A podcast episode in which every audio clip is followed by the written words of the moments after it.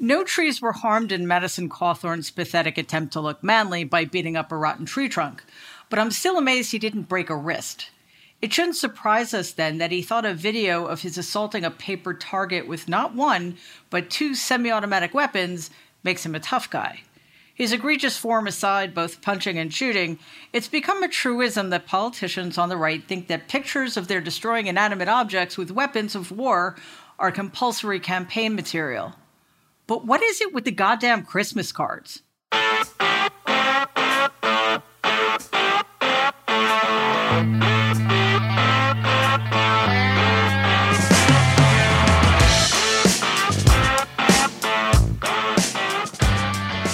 It's heartwarming to see members of Congress post Christmas pictures on social media of their families holding weapons.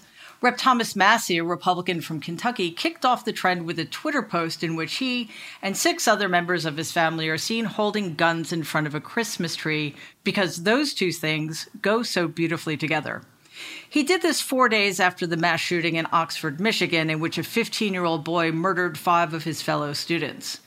Because being the worst possible person you can be is a new goal of elected Republicans, he wrote in his tweet, "P.S. Santa, please bring ammo." Presumably because Ethan Crumley, the shooter, was looking for ammo on the internet, which is hysterical if you're a sociopath, I guess. After the fallout, Massie claimed that bringing together guns, family, and Christmas adds up to freedom, which suggests he doesn't know what any of those words means.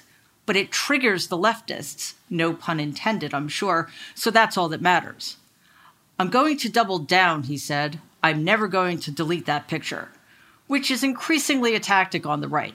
Never admit you're wrong and double down on your wrongness.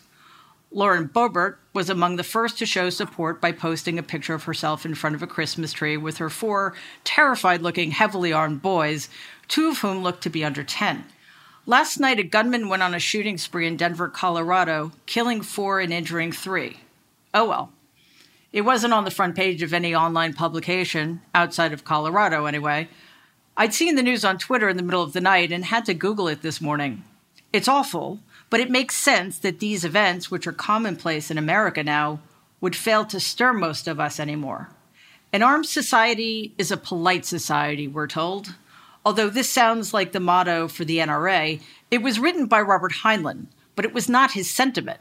That belonged to a fictional character in his novel Beyond the Horizon, for whom he wrote the dialogue. It was never meant to espouse the idea that guns are the solution to making us more peaceful and loving towards each other. That's a logical absurdity. But it suits the narrative of those with the guns. And in America, that would be about 81.4 million adults who own a jaw-dropping 390 million guns. Yes, there are more guns than people in the United States, about 120 firearms per 100 residents. It's easy to get your way if people will avoid confronting you because you could blow them away. And increasingly, if you're a white guy, you can get away with it. 31 states in this country allow people to carry weapons openly without licenses or permits. That explains all of the pictures of heavily armed guys in Starbucks and grocery stores.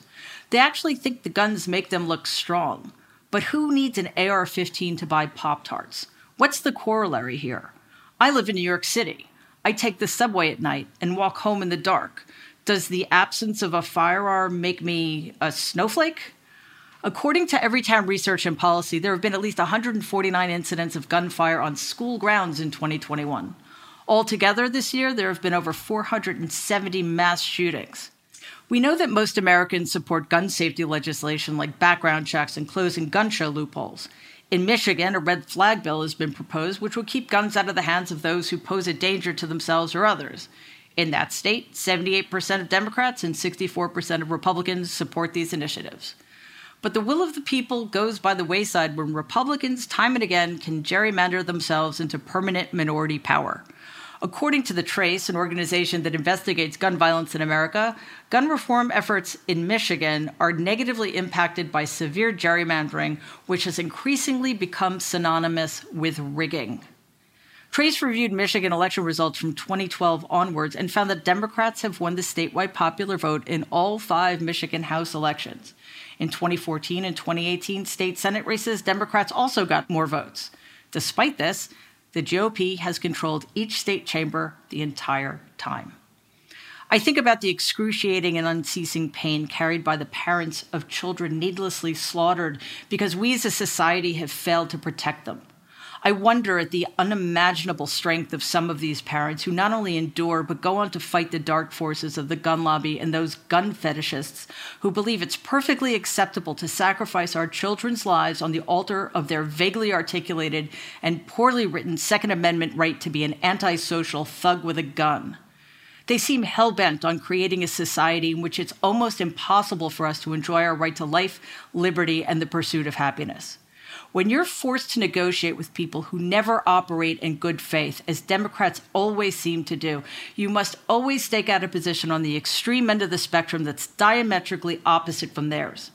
It is the position of every elected Republican that all people should have unfettered access to every kind of gun in all places at all times. The Democrats' opening bid, therefore, should be that nobody should have access to any kind of gun anywhere at any time. That's what I believe.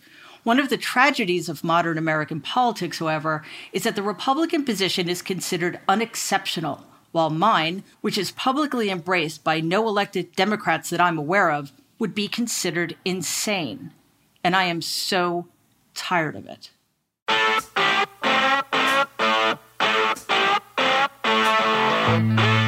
It could take me hours, literally, I'm not exaggerating, to introduce my next guest. So instead of taking the time to introduce her properly, I'd really rather just get straight to the conversation. But first, I just want to say it is Martina Navratilova, in my view, the greatest tennis player ever.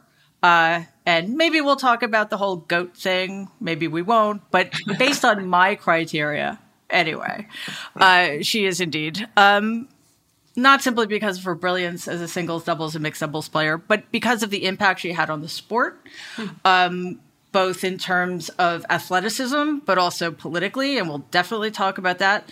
But also because of the rivalry she had with Chris Evert, which is not the greatest rivalry in women's tennis. It's not the greatest rivalry in tennis. It is the greatest rivalry in all of sport.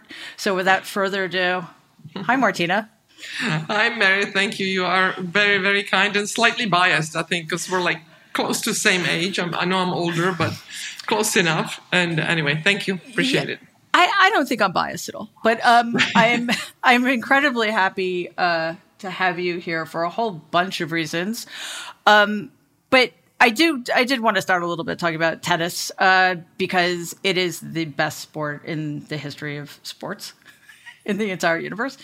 And I think there have been some things happening in the world of tennis that sort of transcend sport that I think we kind of need to grapple with too. And as somebody who is kind of in the pantheon of people who really did push the sport in a direction it needed to go in terms of its being accepting, in terms of its embracing politics when necessary.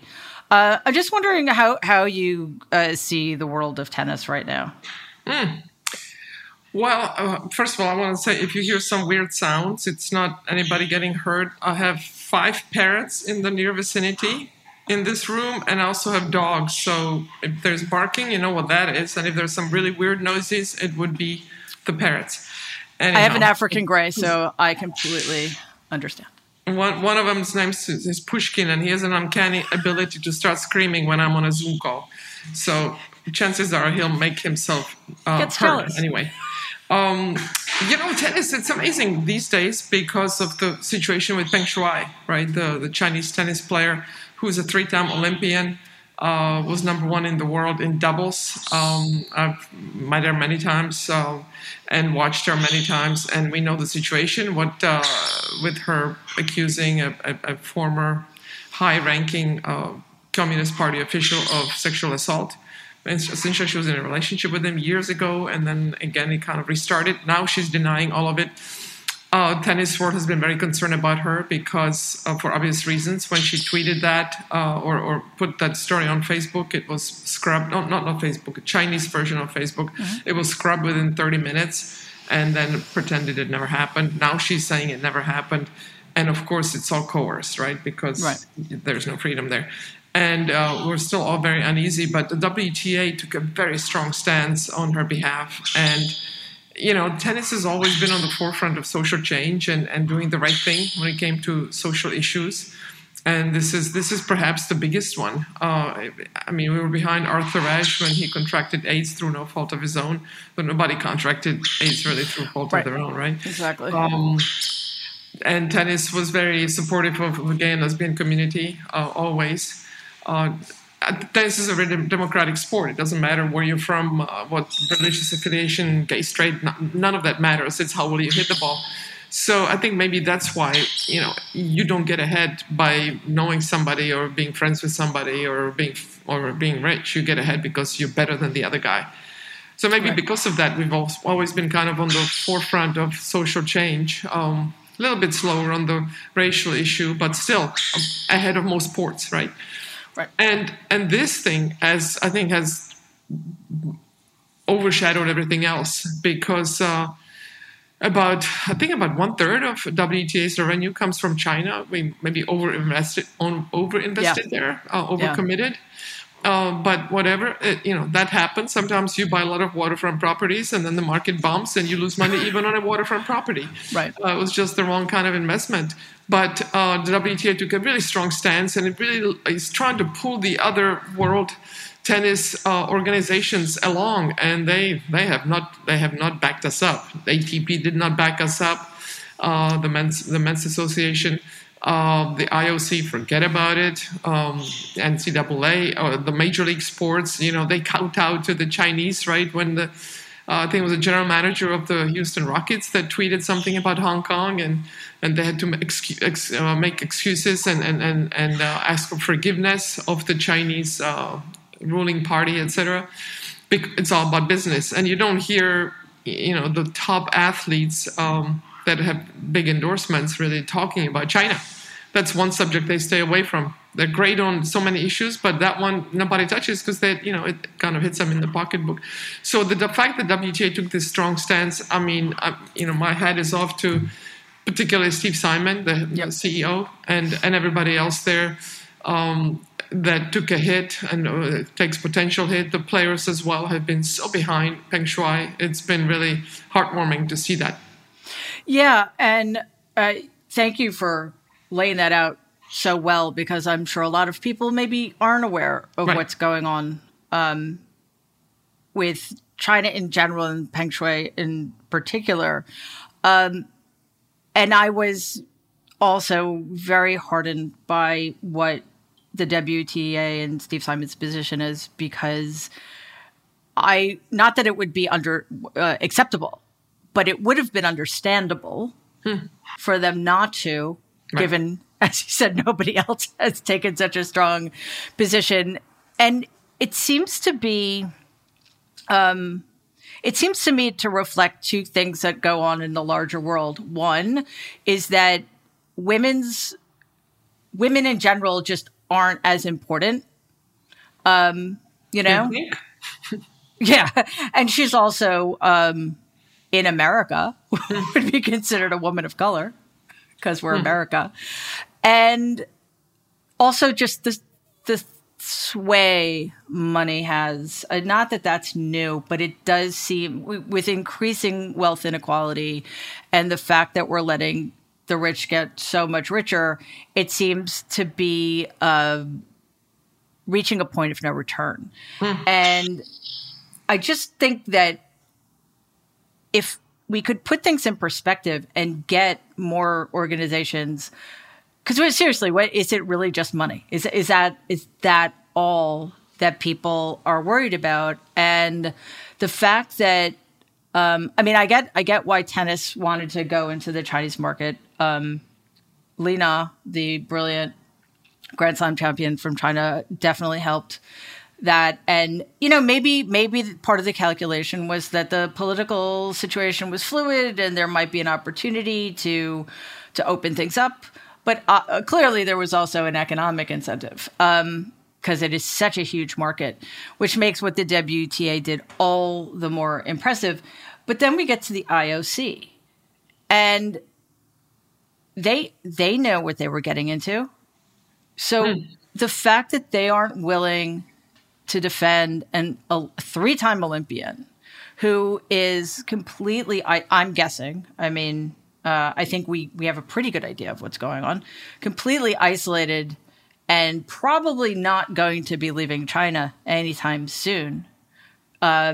You know, the IOC is actively complicit in that horrific situation. And I have to be honest, this to me kind of reinforces a belief I've had for a while that that women's tennis is better off without men's tennis. Without China. Men's tennis. Without men's tennis. You know, we've been trying to get together with the men for decades now to form one association, one union, whatever you want to call it, so that we have more bargaining power when it comes to the majors, because when you put the money together and what normal tournaments have to put up prize money wise and the risk they take and how much percentage of that goes to the players, which is about 25% compared to the majors, which is 5 to 10%. The players should be getting a lot more money for winning these majors. You know, I mean, the money has gone through the roof compared to what it was 20 years ago, 30 years ago, but it still is lacking. And so the women have been trying to get together with the men, and we're like, no, and the men like, no, we're good. And the fact how wimpy that response was on this front was really disappointing to me, but not surprising. But anyhow, maybe we are better off not with men, and maybe I like those combined events. I wasn't sure it was such a good idea because women always get pushed aside. Yeah. But we made sure that we get treated equally, equal prize money, equal representation, equal time on the major courts, etc. So everything's equal there. And overall, the crowd seemed to really enjoy it. They've become the biggest events on the calendar. Well, that's the thing. It demonstrated the fact that women's tennis is the draw. Right? Generally speaking. I mean, obviously, if you have Federer playing Nadal. Right. Okay. But overall, women's tennis is the draw. And that's the part that I find, well, I was going to say mystifying. What am I, an idiot? Of course it's not mystifying, but it is after all of the decades of activism. It is quite something. And that I just want to go back to this briefly because I think it was, you know, obviously the Gang of Nine was a huge turning point. And the whole Virginia Slims movement. Sorry about the smoking, but other than that, I really do think that the way you transformed yourself as a player and the seriousness with which the sport, especially on the women's side, took pushing the envelope in terms of athleticism and fitness and stuff. And then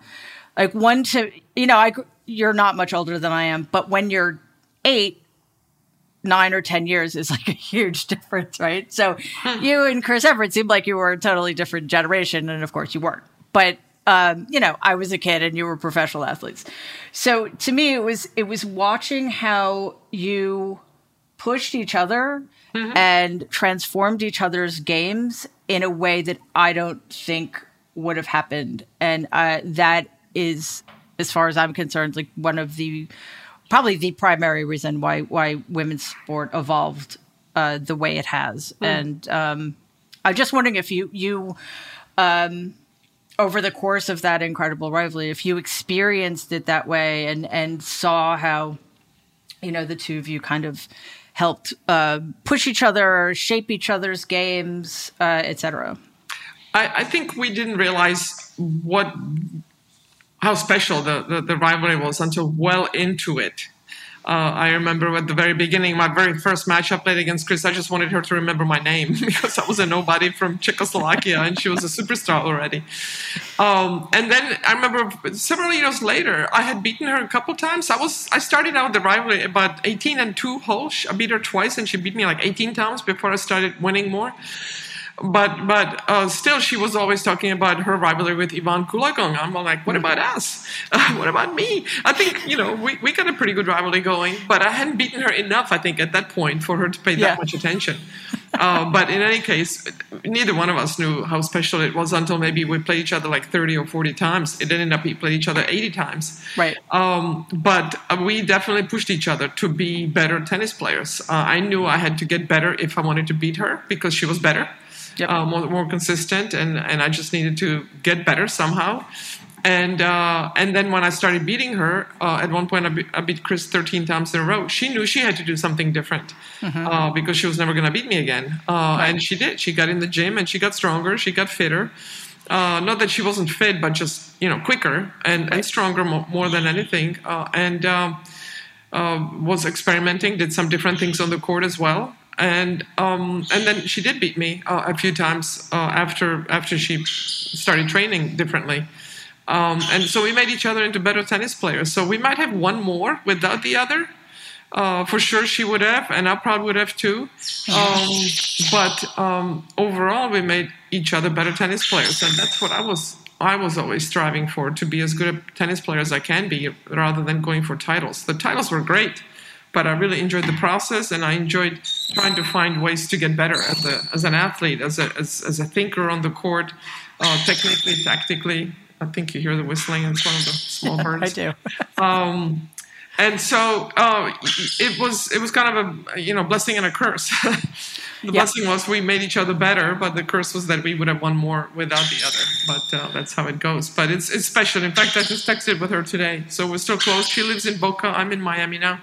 But we see each other frequently and, have a great time. And there's a trust that we have that I will never have with anybody else. Maybe Pam Schriver, a really close friend on the tour as well.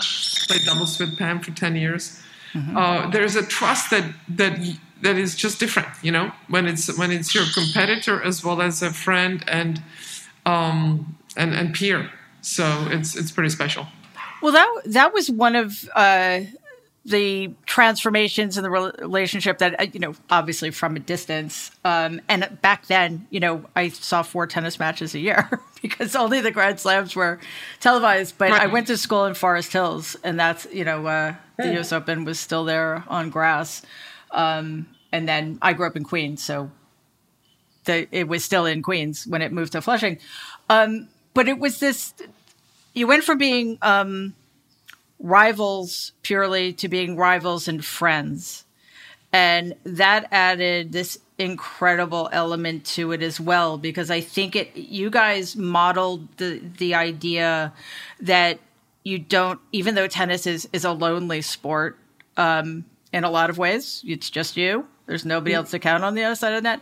It doesn't have to extend after the match is over. Like you can be fighting somebody to death on the court, but then after you shake hands at the net, you can actually be friends. And you guys developed, because who else was at that elite level? Who else could understand inhabiting that, right? Yeah. And also, again, I don't want to, say fuck the patriarchy, but... but as Mona El-Tahawi says so eloquently...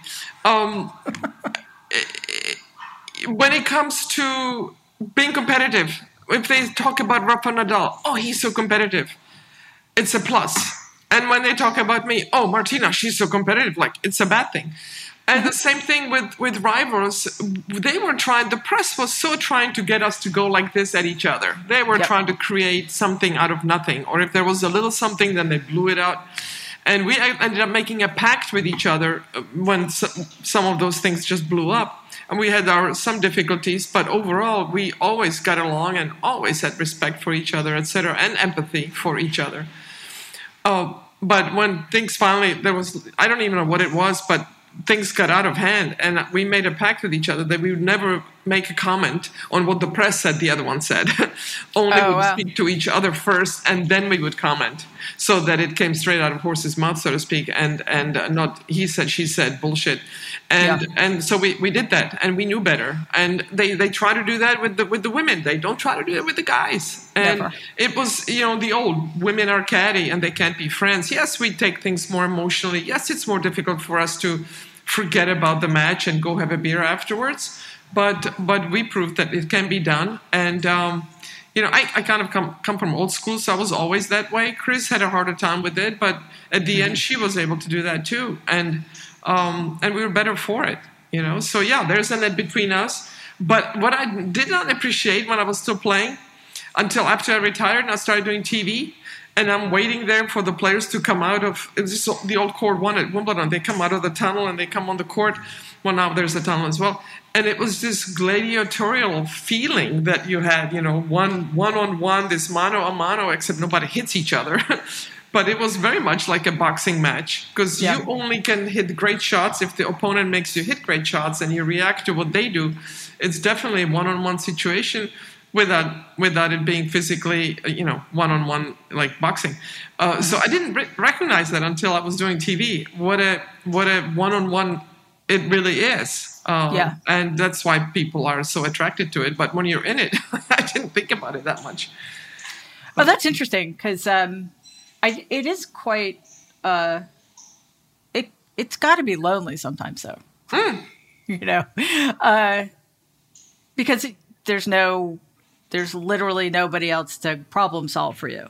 And I think when you guys were operating at the level you were operating, that adds a kind of pressure, which you would know better than I. I imagine that's quite...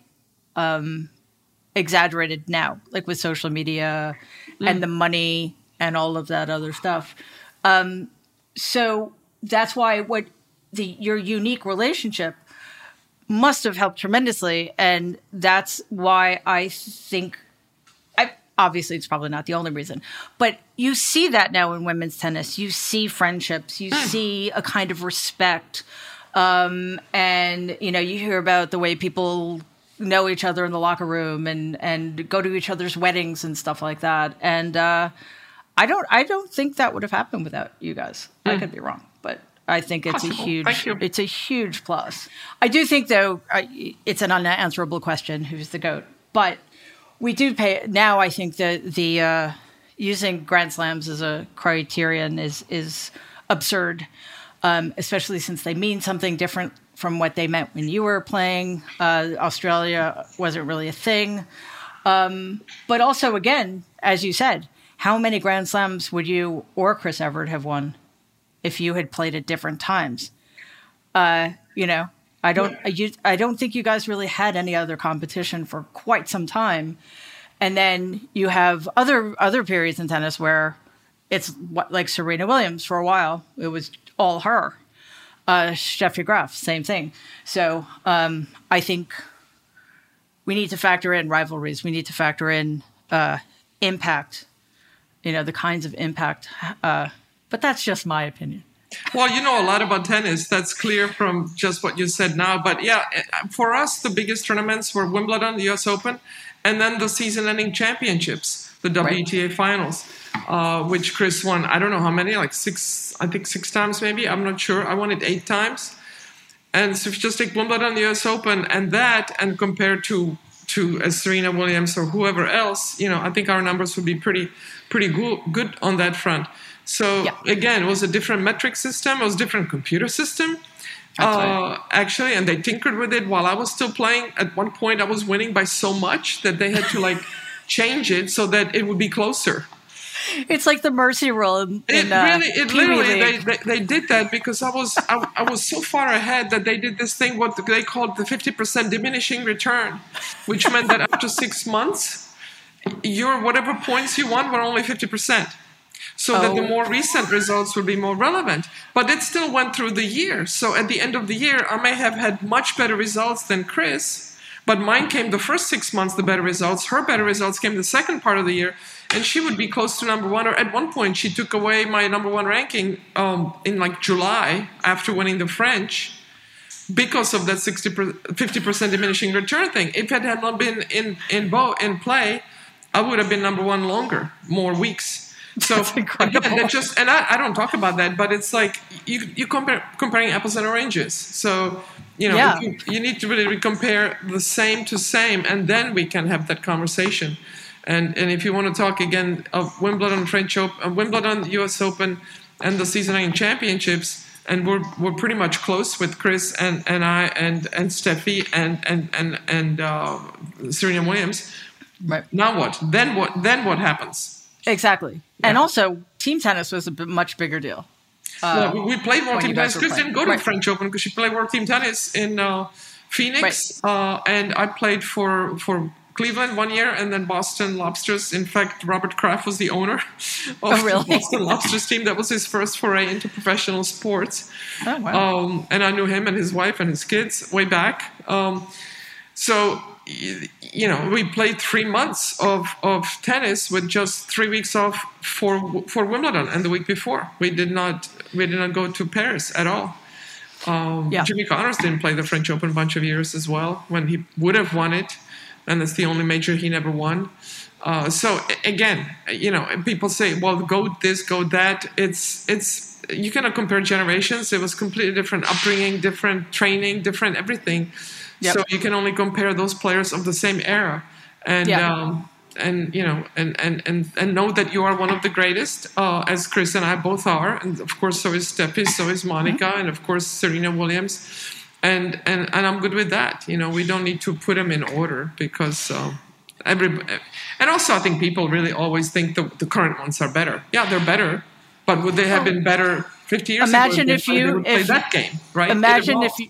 An 18-year-old Martina Navratilova started playing tennis, or 14-year, whatever, started playing tennis now with the way training is, the way we understand nutrition, the way we understand, a holistic approach and massage and acupuncture and all that other stuff. I mean, it's a ridiculous premise that they keep. Every time I see a list, I just roll my eyes. I didn't make top three the other day. I saw someone on Twitter.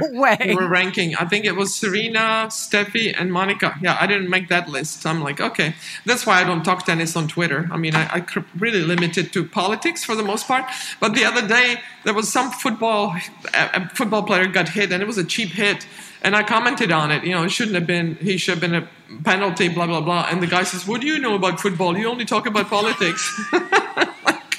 Okay.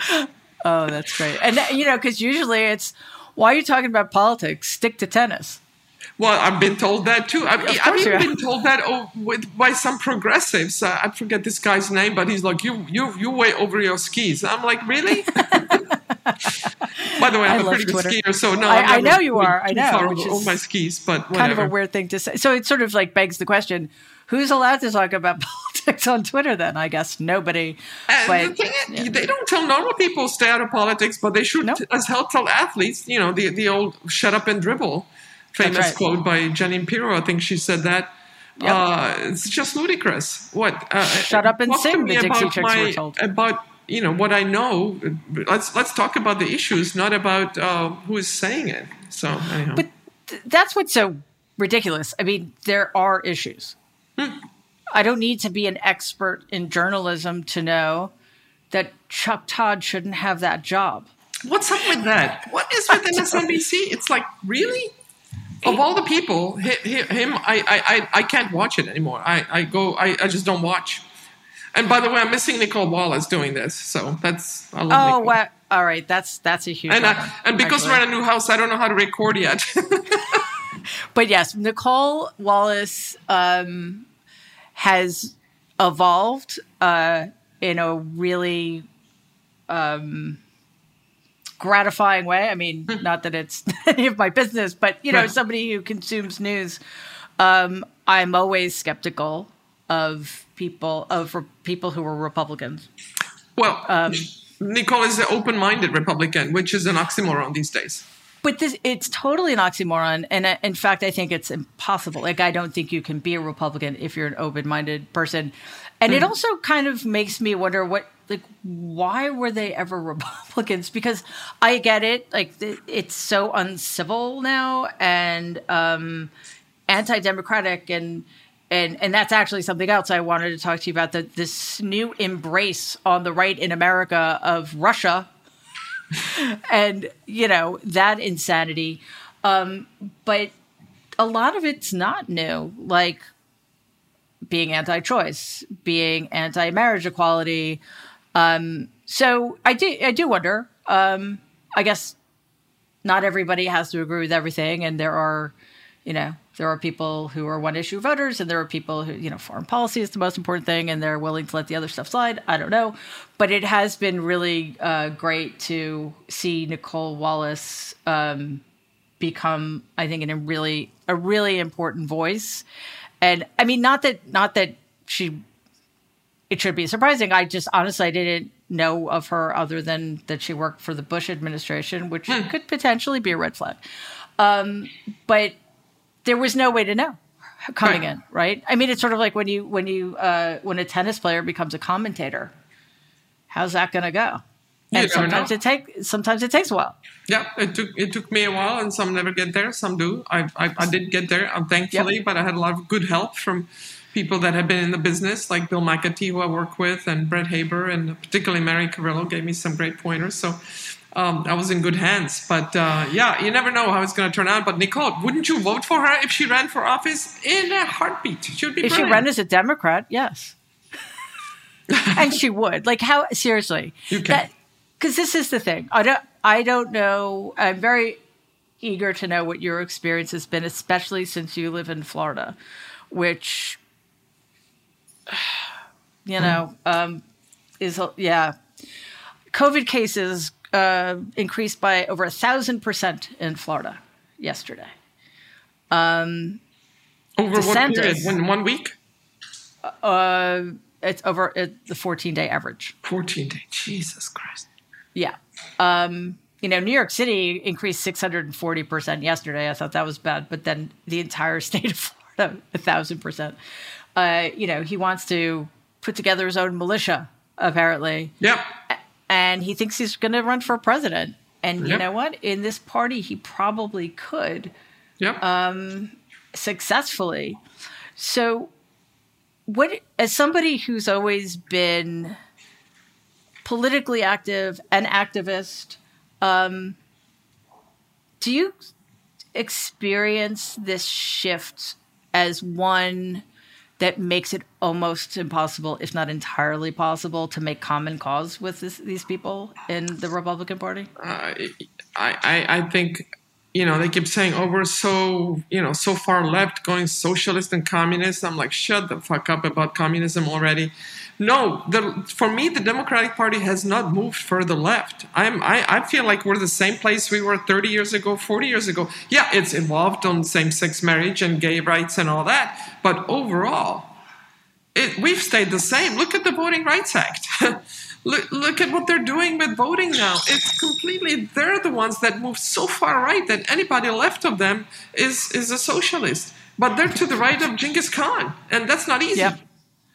I mean, no, it takes a lot of effort, and they've put it in for 4 decades, you know, and pointing out voting rights. In 2014, I think voting rights passed 98-0 in the Senate, and now zero Republicans voted for it. That's where we are. They know that their only hope here is to keep people from voting, which is why they're so actively engaged in gerrymandering. And I'm quite worried.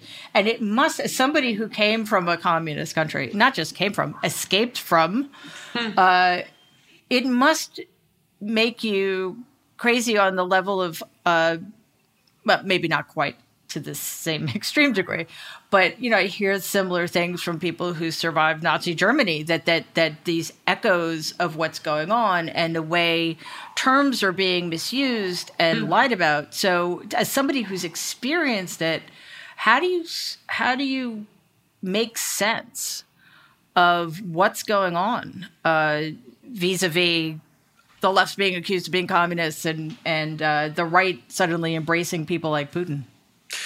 It's difficult. It's really hard for me to wrap my head around. And living here with the Cuban community, most of South America, it's not a block, right? The Hispanic or the Spanish-speaking, it's not a one block, obviously.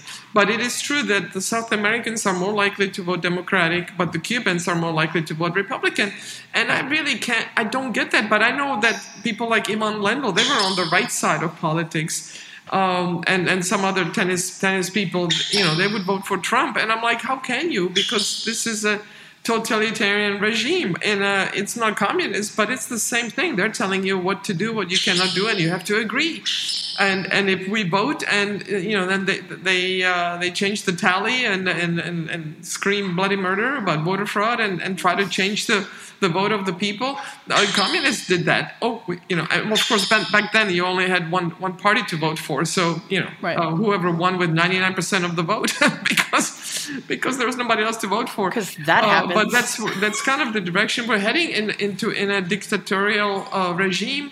And the Cuban people are, it's like, don't you realize you're just changing Castro for Trump, but the end result will be the same. The end result is exactly the same, except you can still make money, but you have to kiss ass to make money. Otherwise, you're going to be on the wrong side. And, you know, it's like no different from paying money under the table and keeping your mouth shut, not speaking against the Communist Party, etc., growing up and making political jokes because you would get in trouble. It's no different where we're heading now with the burning of the books and critical race theory. I tweeted today, I said, would Roots be considered critical race theory if kids had to watch it in schools now? And yeah, I think the answer is yes. They would not want kids to watch that. Rewriting history. I mean, the Russians, the propaganda machine that the Russians did, and by extension the Czechs, you know, they would make a 5-year plan, right? To this is the quota, and they would make it low on purpose. So then, when they exceeded, it was like, oh my God, our workers, this and that, and they just lied about everything, and we just laughed about it because we knew it was propaganda. 90% of Czech people did not believe it, but the problem is now so many Americans do believe this bullshit propaganda. And they fall for it, and they go down the rabbit hole, and it drives me crazy. I'm like, how can you not see it? How can you not see where we're heading?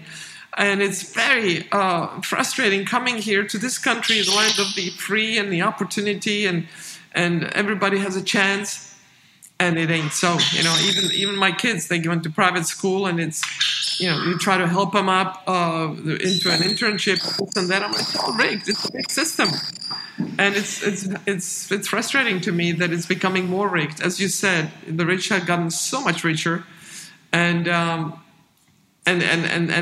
we may have reached the tipping point where the only way out will be just, you know, blowing it up, a revolution or something. I don't know.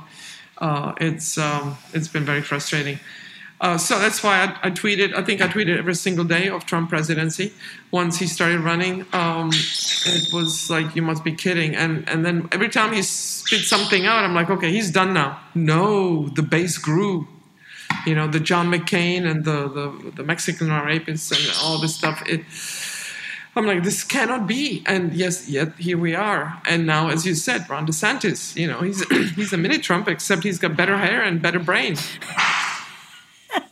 He's dangerous, very dangerous. Yes, he's incredibly dangerous. But that's the model, though. Yeah. You have to be all the worst things about Donald. And I mean, I think it's. Unless you're his children, it's difficult to be less intelligent than he is. So whoever it is will be more dangerous and more, I don't know, acceptable to a larger number of people. I mean, the fact that Donald was acceptable is still mind-blowing. I'm with you entirely. It was like watching a slow-motion train wreck from a distance, which is how we felt when COVID hit Italy. It's like, you know, it can't be coming. Next thing you know, it's like right in front of your face. So it has been quite something. In addition to being called an idiot on a daily basis on Twitter, I'm also criticized for not having come forward in 2015, 2016. I saw that, yeah.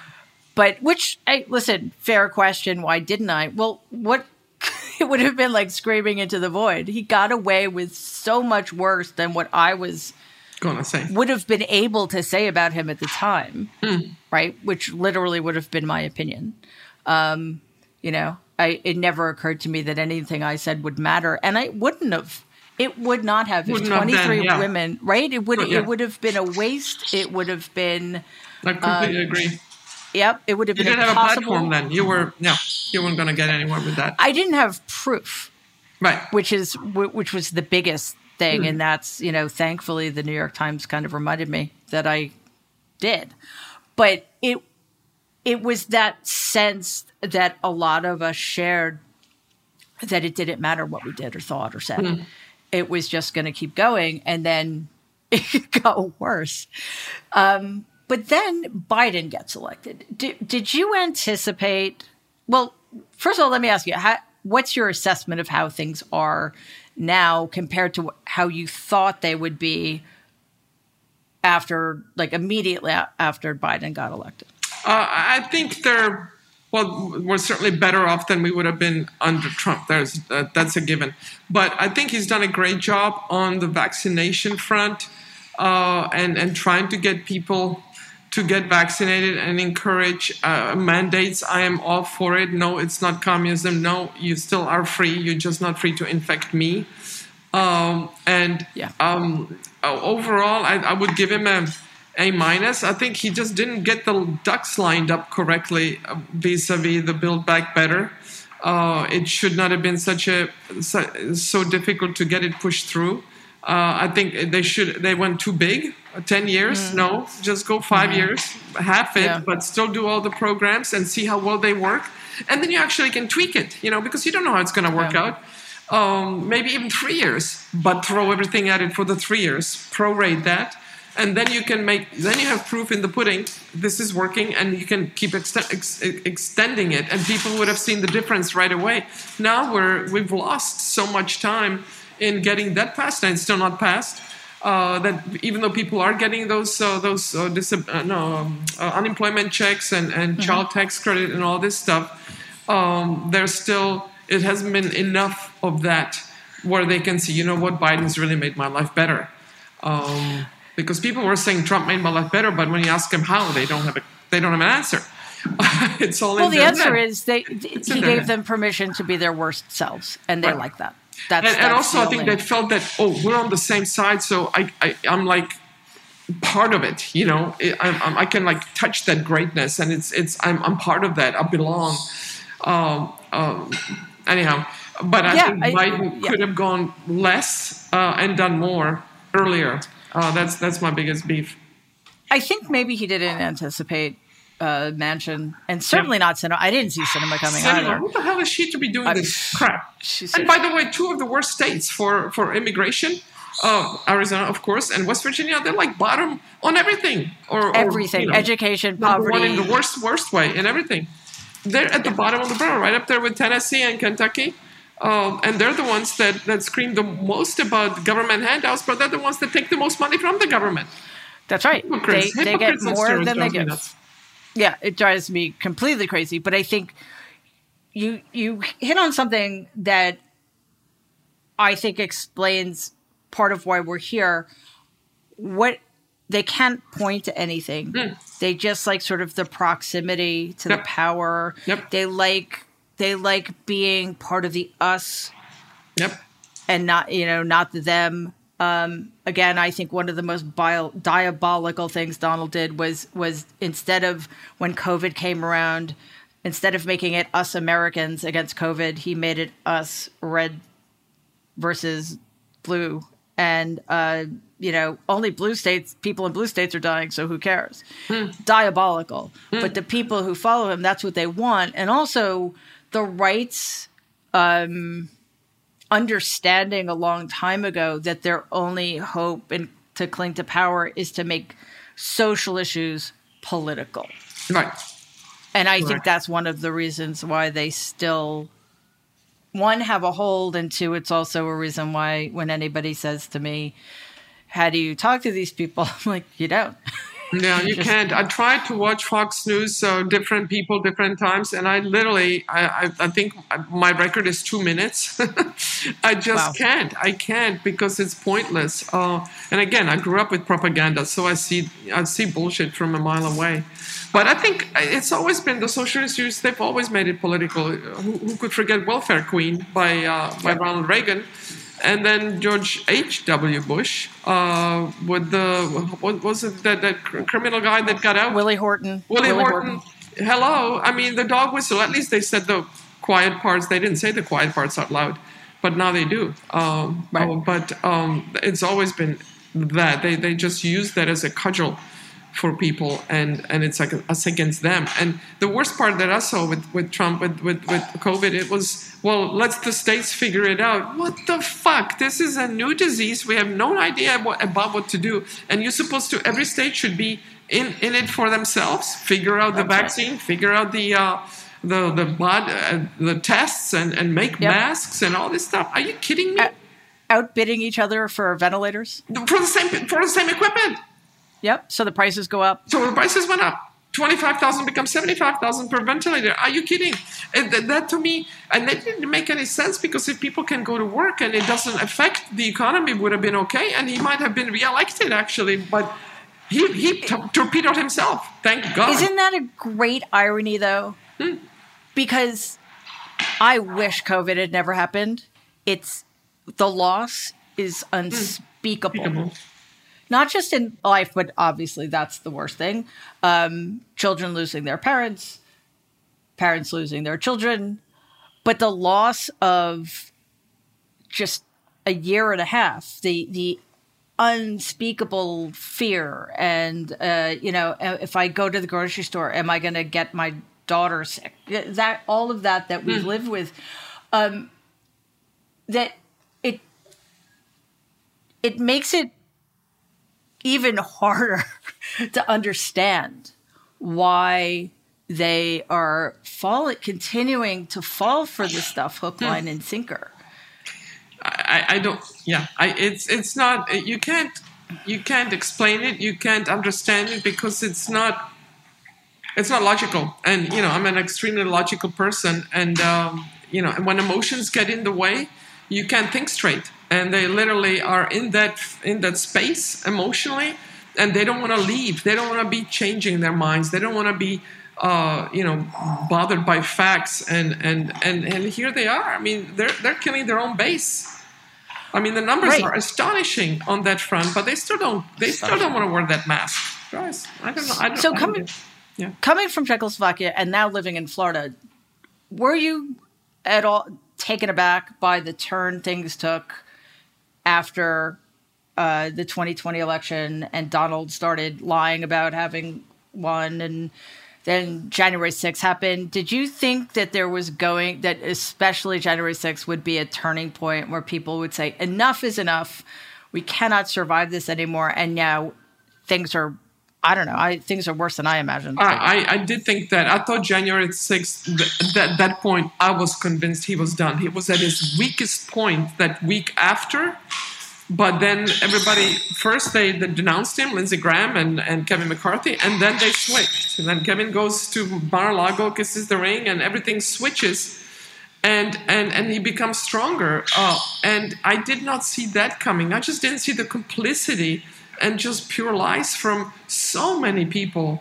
Literally, when Liz Cheney is the only one and Adam Kinzinger are the only ones that are standing up to this lunacy, it's beyond belief and just disappointing. I always thought Donald's not the problem. It's the people that were the sycophants that covered for him for so many years, and they're still covering for him.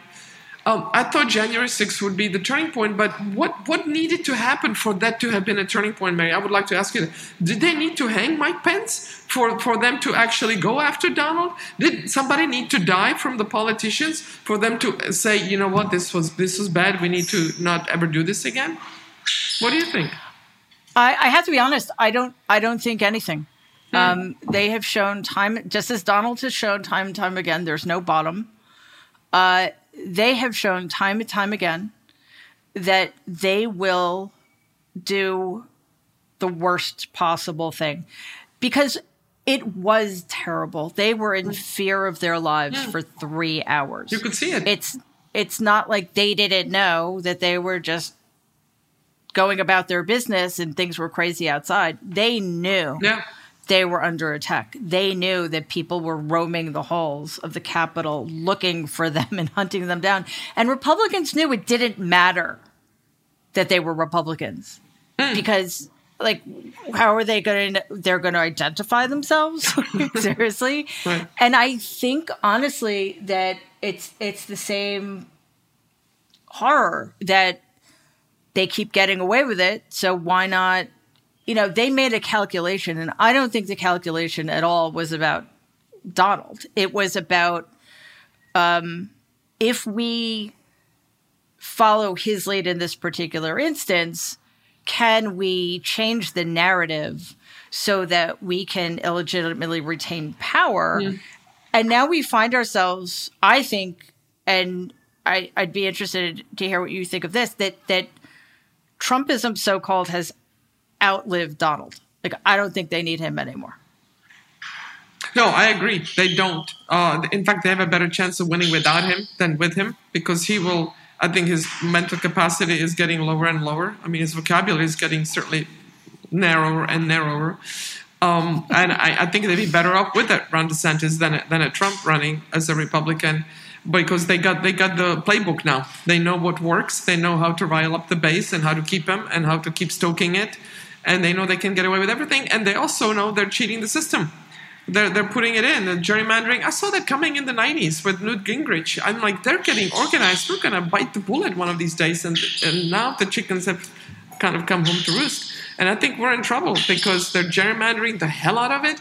What is not gerrymandered, they're putting in their own people into the local elections, etc. And I think even if somehow Biden would win again, the numbers, they're going to flip it. Somehow, I think they're going to find a way of legally flipping it. Or, well, not really legally, but... readily enough, where they get away with it, and even the generals are worried about the army. I mean, you know, I'm listening to Half of the Yellow Sun by Ngozi Adichie. I'm reading that book, and you know, the military. I mean, the coup, the Biafra, Nigeria split. I mean, these are banana republics, right? Or they were. They didn't know any better. They were still kind of being born. And the army rules what's happening in Myanmar right now. Right. And we're heading that direction because and if the generals are getting worried, you know the shit is going to hit the fan.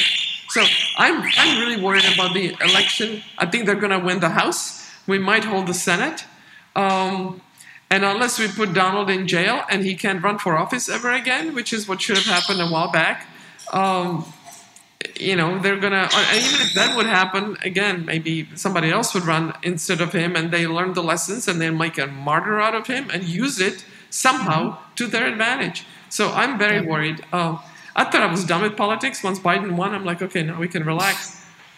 Not so. And your parrot is also very worried about this as well, because I would be screaming like that too. I am in my head, quite honestly, because it's terrifying.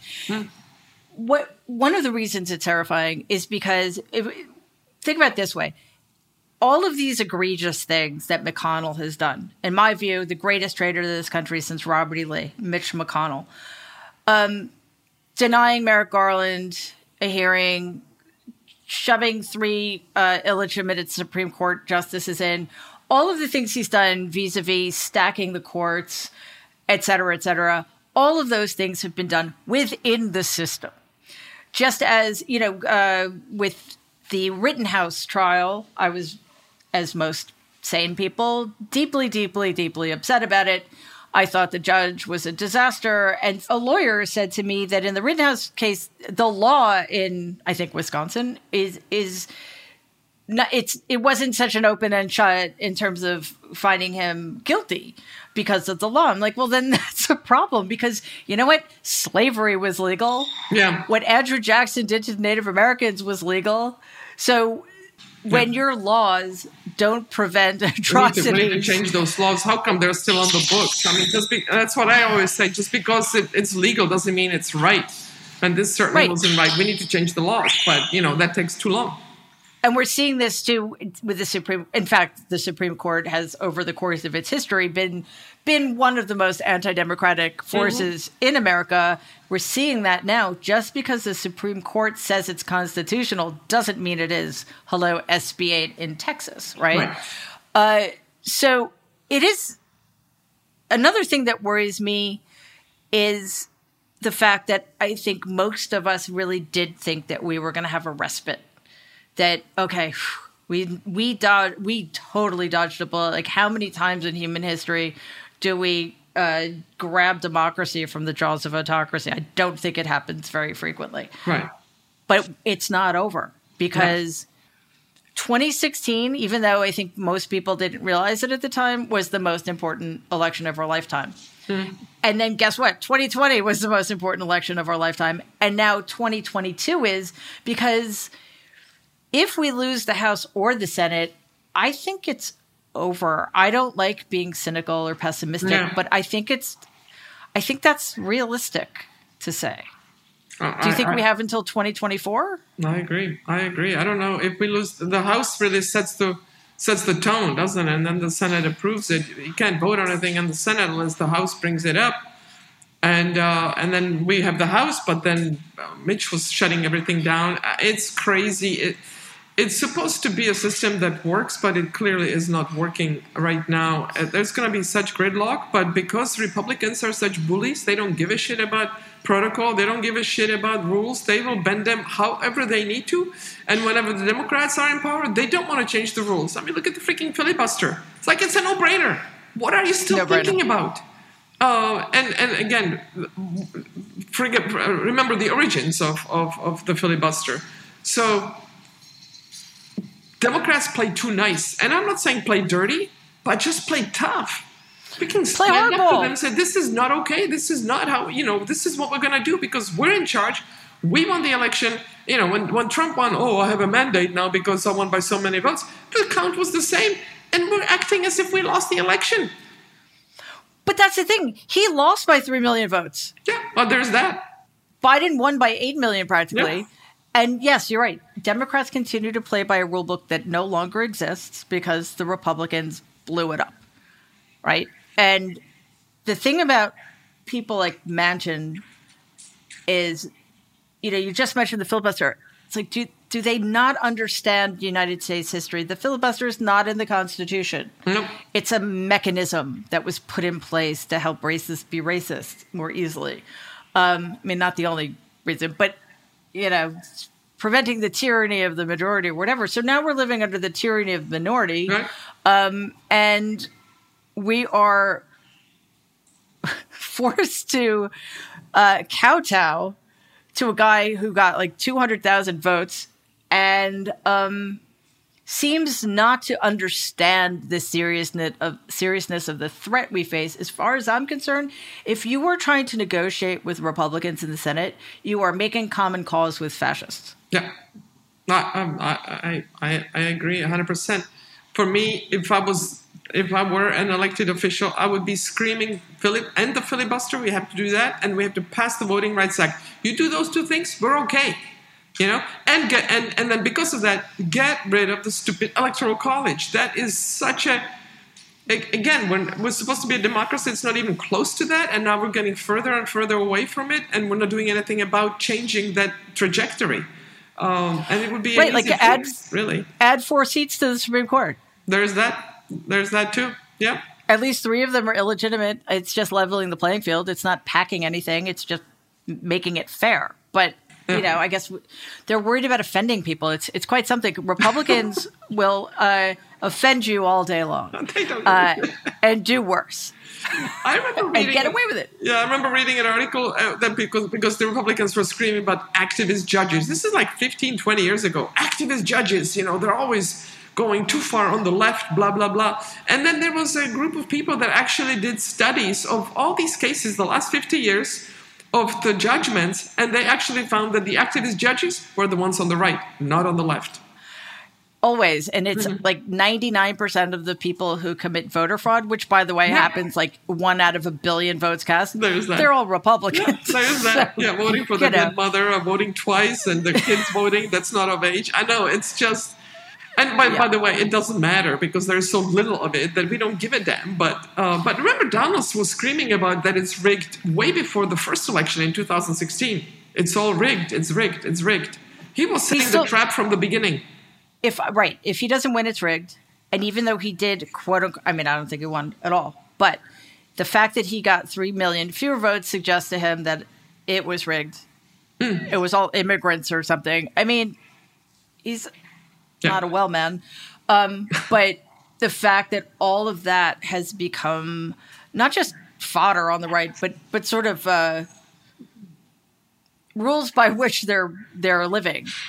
Voter fraud, which doesn't exist, because he screamed about it so much in 2016 and in 2020, is the rationale for making it harder for people to vote. Yeah, that's... So, we're not fixing the problems. They may not make people vote, but the voter fraud, if it existed, still hasn't been fixed. But the hypocrisy is what really bothers me. The other day, I'm driving and a guy passes me. He had to be doing 100 miles an hour, but he's got that flag in the back, the police flag, the American flag with the blue stripe. Okay, you support the police, but you're going down the highway at 100 miles an hour. Okay, good to know. Oh, yeah. Again, the rules either don't apply to them or they just don't exist. One of the things I find very frustrating, and I imagine this is very much true for you because you're somebody who has, well, not always, because I think that might be overstating it a bit, but, you have not controlled your destiny, but you have made very deliberate, very difficult choices over the course of your life to get what you wanted or to have what needed to happen in your life happen.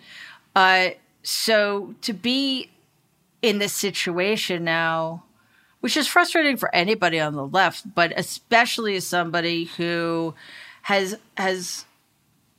over the course of your life and career been able so often to make things happen. What is it like just to be, oh, my God, I'm just watching this go by? What can I – or is there something we can do? Well, we need better people running for office. I'm involved here with getting people to register to vote and then, of course, try to get them more democratic. But, I'm doing a little bit on my end here in Florida, but it's I have a family, I have 2 kids, and I have a life, and it's and quite frankly, I feel too old for this fight. I wish the younger generation would get more involved because this is their future. If the planet warms up, it's not going to affect me, but it's certainly going to affect them. And they're not paying enough attention. They're like, politics, who cares? It doesn't really matter. So. I wish we could make a better difference for the younger generation to pay more attention and recognize the gravity of the situation and make them more involved, if nothing else. How old are your daughters? 16 and 20. Okay, I have a 20-year-old daughter. Daughters are the best. Just saying. It's a little different because I blame myself entirely for why my daughter is not exactly into politics because it was very personal, as you can imagine. So things were a little rough in 2017, shall we say. Family gatherings. Yeah. We step back a little bit. Kids that age, how we've made things so hard for them, like between school shootings and climate change and now the political crisis in this country. And then, of course, we saddle them with a global pandemic because the American government at that time decided that it was politically viable just to let people die and make things worse. I sometimes empathize with I don't think it's a lack of interest. It's more of they can't do anything. They feel like they're helpless. Yeah, they can't do anything. Yeah, so why care? Because caring would just make everything harder. Right. It's like playing tennis, playing a match and giving it everything you have, and then you still lose. It hurts like hell. So a lot of people, they kind of bail during the match. They're like, oh, I don't really care, and they don't really try, because if they, that's Pushkin. If they really try hard and lose, it hurts a lot more than if you don't try. And maybe you kind of resign yourself to that fate, and it's like, oh, it's going to work out one way or the other. It's not really going to affect me. People only pay attention when it affects them personally, whether it's physically or emotionally or financially. Then they start paying attention. You know, if a member of their family gets Parkinson's disease, all of a sudden they start raising money for Parkinson's because it affects them personally. So that's so true. And then you do. Then you are kind of invested emotionally, and then you do more than you maybe needed to do or thought that would ever do. But again, I think they figure it's going to be okay, and I can't really make a difference, so why bother? Yeah. Listen, when you're 20, it's very difficult. You know, 20-year-olds think they're immortal anyway, right? It's very difficult to think, oh, I mean, we're facing extinction here. Right. So I better wrap my head around that. But I do agree with you. It's so important to get them engaged. And the question is, like, how do you get them engaged without freaking them out constantly? You know, you need a carrot sometimes. You can't just keep using the stick of, you know, we're all going to die if we don't do something. I feel so guilty is the wrong word because it's not my fault, but I feel awful about what we've done collectively, the baby boomers and Gen X to Gen Z. It's but we need to solve that problem because that is the future, right there. And like you said, though, it's exhausting. It's exhausting. It's a constant fight, and you know it sort of feels like you've been fighting your whole life, and you got to this point where you know you leave your home to come to the United States, you renounce your citizen, you renounce your country. It's impossible for me to imagine what that was like, how isolating, how terrifying. Left your family. And then you came out, and at the time, that was all. It's not like that was in the 2000s. That was in the early 40 80s, years ago. Right? 40 years ago, when kids, it was not an easy thing to do at all, and risky too, financially, in terms of support and all of that, politically. And then, was it 5-6 years ago, you proposed. I saw your proposal. It was this beautiful, beautiful thing. You proposed to Julia. Yes. And now you've been married for 6 years, is it? We proposed, it was 7 years ago in December. 7 years. And I proposed during the US Open in September. Yes. And then we got married in December in New York because it wasn't legal in Florida. It finally became legal 3 weeks later when Pam Bondi decided to not challenge the rulings. So finally she let go of that, which was kind of, I believe in the sanctity of heterosexual marriage. Meantime, she was married for the third time herself. Yeah, that's always the way it works on the right. Isn't that something? So I think it's your fault that she got divorced three times. We've been together 13 and a half years now, and married for 7. So yeah, that was pretty special. I didn't think that was going to happen. Same-sex marriage, legal. And it really surprised me how much of a difference I felt not being married to Julia as much as the difference for what it meant for the family. We now have legal protection. And it I didn't realize how much I missed it until I had it, because you never thought about that possibility before. And now that you have it, it's like, oh my God, it was like a really big sigh of relief. It was almost like coming to another country, you know, because now we're safe. And anyway, so it meant a lot to me, and it was pretty special. Yeah, so it's been this incredible journey, you know. Now you guys are married, you're raising your kids in Florida. So it's this really wonderful culmination of all of these things you fought for.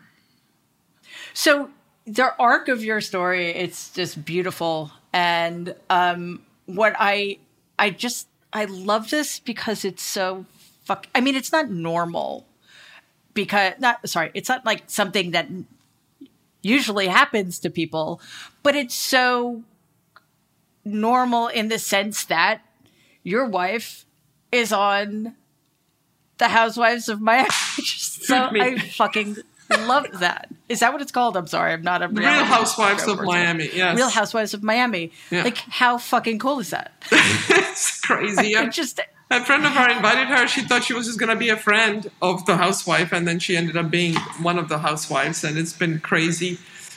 She got a lot busy for about 3 months when they were filming, and we'll see if they pick it up, and she'll do season number 2. But and if she gets invited back, but so far so good. It's 3 episodes out, and yeah, we I was in a couple of those episodes, and yeah, if you know me, you know I've run away from cameras. I don't look for the spotlight at all. So people are usually hugging the camera. I'm like, really? I need to put on makeup? Really? Can I just do it? Just do a voice? Yeah, yeah, exactly. I can do a voice. But it's been great. She's happy, and she has an amazing set up an amazing farm on that she has chickens and ducks, and we have geese, and she had this vision, and she made it happen, and she got invited on the show, and now she's the first out with the first gay couple on the show. There have been some gay appearances, but nobody's been a housewife or husband.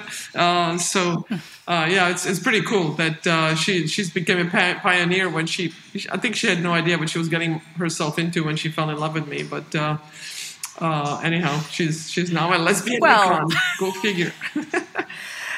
I mean, God must have had some idea, because you too are an icon. Of many different kinds of icons. So, thank you. You know, she must have had some glimpse, but even so, what's just it?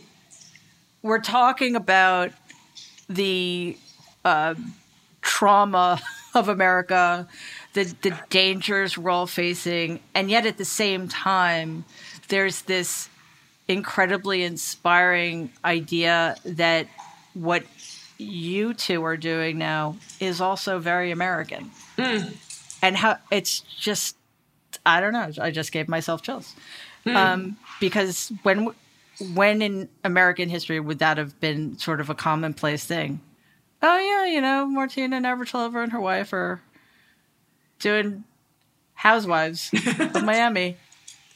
It's just, I don't know. Yeah, I find it kind of stunning. True when you put it that way. I mean, it's a slice of Americana, isn't it? And you know, when the Berlin Wall came down and Soviet Union fell apart, I'm like, yes, you know, the Cold War's over, we can relax, and everybody's gonna be happy, and democracy around the world. And then Obama got elected. I'm like, great, racism is done. And here we are, and yet, so you kind of feel like you're losing America, but then, you know, Julia's part of the folklore of what America's all about. So, yeah, right. we have to keep hoping, and we have to keep working, and fingers crossed that things will work out, and do what we can. You know, it's like recycling. You don't feel like you're making a difference, but then you put all those bottles that you save in 1 year, and it would fill up the house. And then imagine everybody doing that. So it just we all do our part, and we'll be okay. But yeah, it's teetering. We're teetering.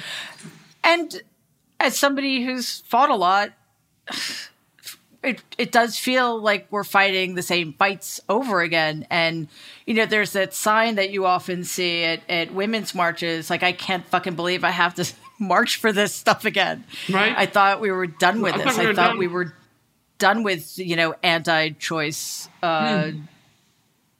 laws and that level of institutionalized misogyny and racism and what have you. And we're not. And I think it's because we take so much for granted. And maybe if nothing else, we'll stop doing that.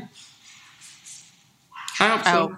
I hope so. I remember Michelangelo Signorile writing a book when the same-sex marriage was passed. He says that this fight is just beginning. They're going to try to roll it back. He saw it coming, and same with the voting rights. They just keep rolling it back. You know, it's like that little pebble, the little drop that hits the rock, and eventually you're going to break that rock if you keep hitting it with that little drop of water. And they just keep chiseling away. And before you know it, you know, you got nothing left. So, we just have to keep fighting. It's tiring, but at the same time, what is the alternative, right? So. Oh, yeah. I'm not giving up until I have to flee the country, which may happen. I'm not kidding. I think that's a possibility. There. Yeah, of course you do. So, and that is that should motivate all of us. Yeah. Not that anybody should care if I have to leave the country, but that people will have to leave the country if things continue to go south. So there is no reason. I have no patience with people who are like, "Oh, it's over." Like, no, it is if you say it. No. It's but it's not by any stretch. No. We have at least 11 months. Yeah. But you just moved, which is no matter what a wonderful thing it is. Like I just moved to a place I love. I'm back in New York City. It's still exhausting and stressful. So I know you have boxes and you have pets and you have kids and technical problems.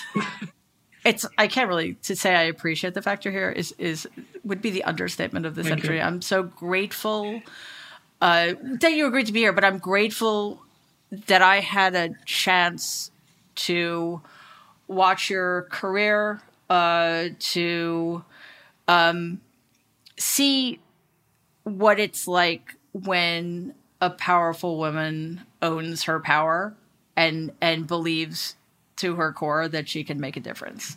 Yeah. I didn't have a lot of role models when I was growing up. I know that's shocking. But having people, even though you're not that much older, when you're a kid, 8 and 18, 10 and 20, that's a huge difference. So I'm grateful for that. I'm grateful that you've accomplished what you've accomplished, both professionally and personally, and I'm grateful that you're in the fight. Like we all need to be in this fight together. And, thank you. I appreciate your kind words, but I must say you inspire people too. You are a role model now for some younger ones. I read both your books, and we're in this fight together. So you might be honored to have me, but I'm honored that you asked me. So I appreciate this, and I can't wait to meet you in person and all the girls in New York. Oh, man, how fun would that be? 2 20-year-olds, an 18-year-old, and the three of us. We would have so much fun. Martina Navratilova, the honor, honestly, is all mine. Thank you, Mary. Thank you again, and let's stay in touch and say hi to all of your many, many pets. Will do. And your kids and Julia, and stay safe down there, please. Thanks.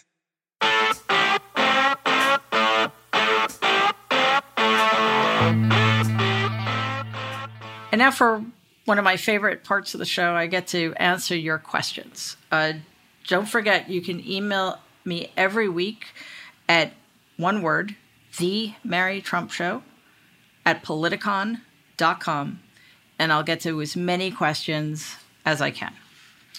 First up this week is from Phil in Moscow, Idaho. I noticed a guitar at your place. I play too. What is your favorite type of music to play when you want to escape all the noise your uncle has caused all of us? I'm sorry to say I'm not nearly as good a guitar player as I would like to be. However, my favorite kinds of music to play are folk and classic rock. I would love to play blues and jazz, but they're way, way too hard for me. So honestly, though, I think everybody should start. I didn't start playing guitar until I was in my late 30s. So it's never too late. We all need to do something creative to keep us sane in these fascinating times we're living through. From Alex in Edinburgh, Scotland, one of my favorite countries and one of my favorite cities. In the UK, there will be an independent inquiry into the government's handling of the COVID crisis. There's also talk about a separate inquiry into the media's reporting of the crisis and whether they help stoke anti-vaccine feelings, creating further confusion instead of clarity. Do you think such an inquiry would ever work or be authorized in the US? No, I don't.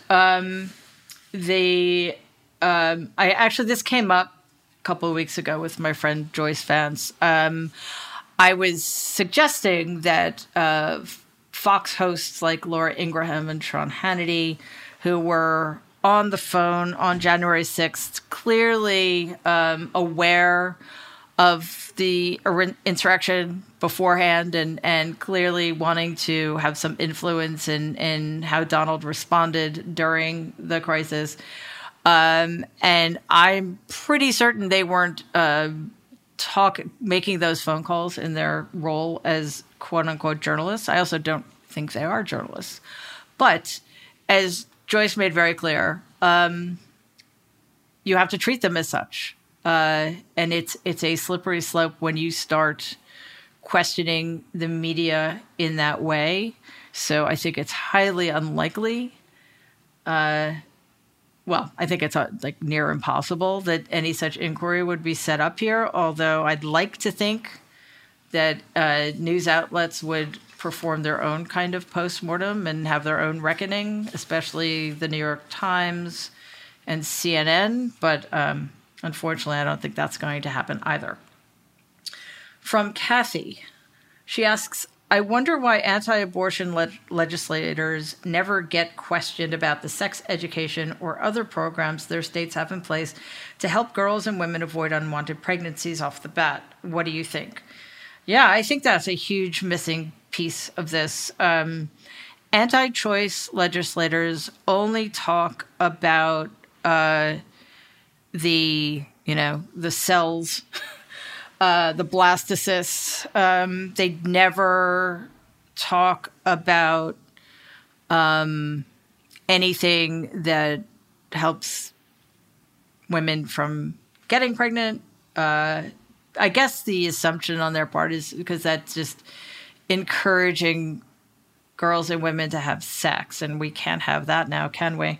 But if you were really somebody who's anti-abortion, you would think that you would do everything in your power to prevent unwanted pregnancies. So it's just more hypocrisy.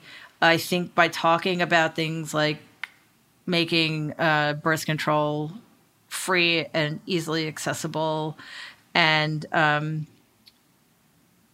teaching girls and boys sex education in a way that's really relevant to their lives and helps empower them. And that's not on their agenda. Their agenda, as we've seen in Texas and as we've seen with some Supreme Court rulings and the way the Supreme Court is, or the six Republican justices on the Supreme Court, how they're handling the Mississippi abortion case. This is about whether or not women are equal citizens in America, and I don't think that they believe that women are. And Texas, the SB8 ruling in Texas has made it clear that at least in Texas, women are second-class citizens. Keenan in Wilmington, Delaware asks, what is your opinion of COVID-19 vaccine mandates for public school teachers and children? Yes, yes, yes, yes, yes. I believe in vaccine mandates for any kind of communicable disease that could result in getting a lot of people sick or a lot of people dead.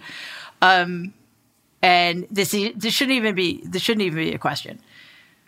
You cannot go to kindergarten without having gotten your measles, mumps, and rubella shot. I don't see people complaining about that. You know, you have to have your tetanus shot. You have to, in some cases, have a flu shot.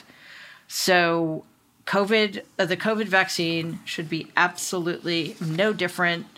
It's quite disappointing that some courts have knocked down President Biden's vaccine mandates for companies with, I guess, more than 100 employees. It shouldn't even be a political decision, much like abortion. It's a medical decision, and it's a little unnerving that medical decisions are increasingly being left in the hands of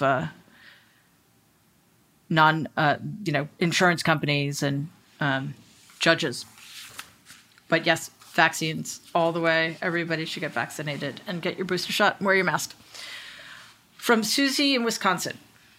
Politicians in the Wisconsin legislature are pulling again to challenge the Biden presidency using Wisconsin taxpayers' funds.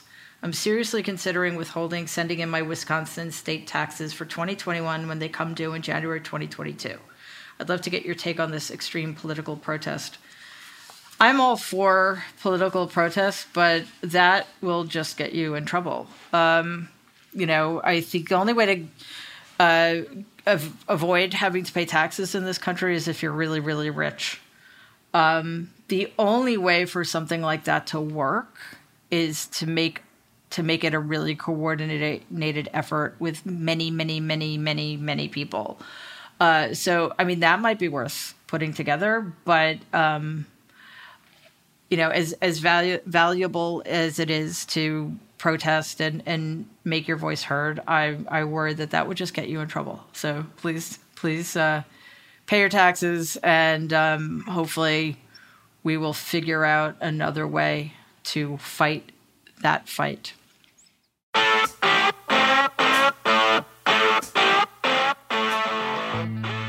Thank you so much for listening to this episode of The Mary Trump Show with me, Mary Trump, and some of my favorite people at the intersection of politics, activism, and culture. Please send me your questions for next week's show via email to, all one word, themarytrumpshow@politicon.com, or look for the address in the show notes. I'd love to hear from you. Follow The Mary Trump Show on Apple Podcasts or wherever you listen, and please give us a 5-star rating because it really helps other people find the show. Stay safe, and I'll see you next week.